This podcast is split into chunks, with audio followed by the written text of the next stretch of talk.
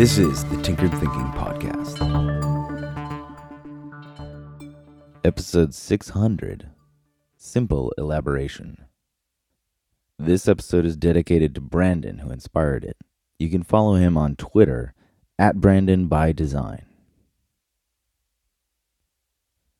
Clear and simple expression is prized because it communicates ideas efficiently.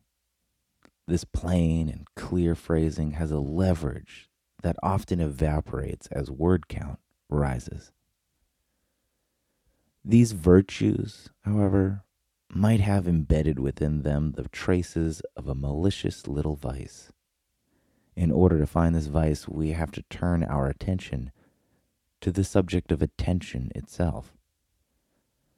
Our current discussion of attention follows an inverse argument to that clear and pithy language.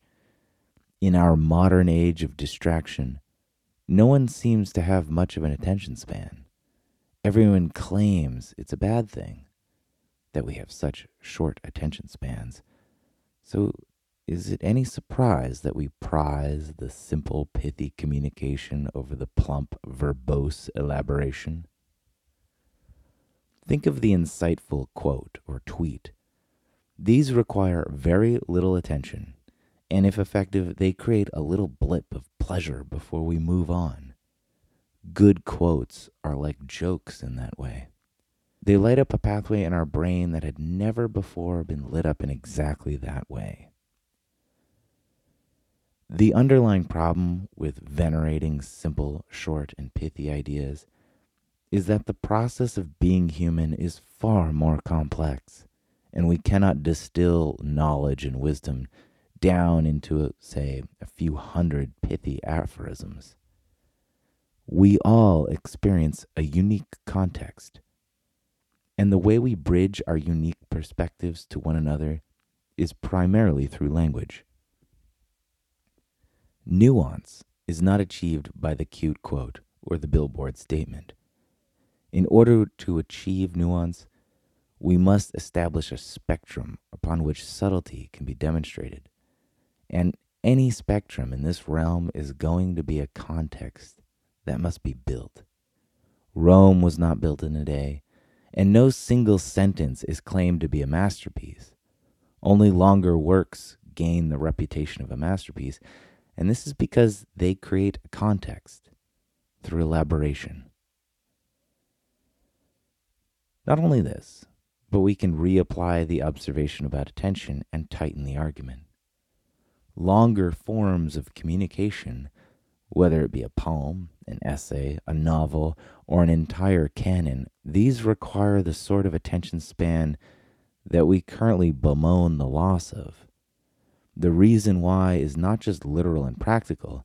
Of course, with a longer piece of writing, there is literally a longer time required to take in the material. But beyond this, we can clearly state that any great piece of writing is evidence that the writer has paid close and sustained attention in order to come to the conclusions that they seek to convey in writing. The invention of language and writing allows us to follow in their cognitive footsteps to become aware of the context that makes a particular realization ripe. And then, when the new idea is presented, it blooms in that nurturing environment in the form of a nuanced context, the perspective of the writer. Clear writing isn't necessarily about getting the point across in as few words as possible. Clear writing is achieved when we seek to add no more than necessary while providing all that's required for someone else to understand. This is the Tinkered Thinking Podcast. Thank you so much for listening. If you find the Tinkered Thinking Podcast valuable, there are many ways you can support it. You can review it on iTunes you can share it on social media with your friends. You can blog about it or discuss it on your own podcast, or you can support it directly. And you can do this on the support page at tinkeredthinking.com. Both one time support and monthly subscription support options are available. Thank you for your support of the show. It's listeners like you that make all of this possible. Any feedback or questions are always welcome, so feel free to reach out. And until tomorrow, remember to be careful about the context.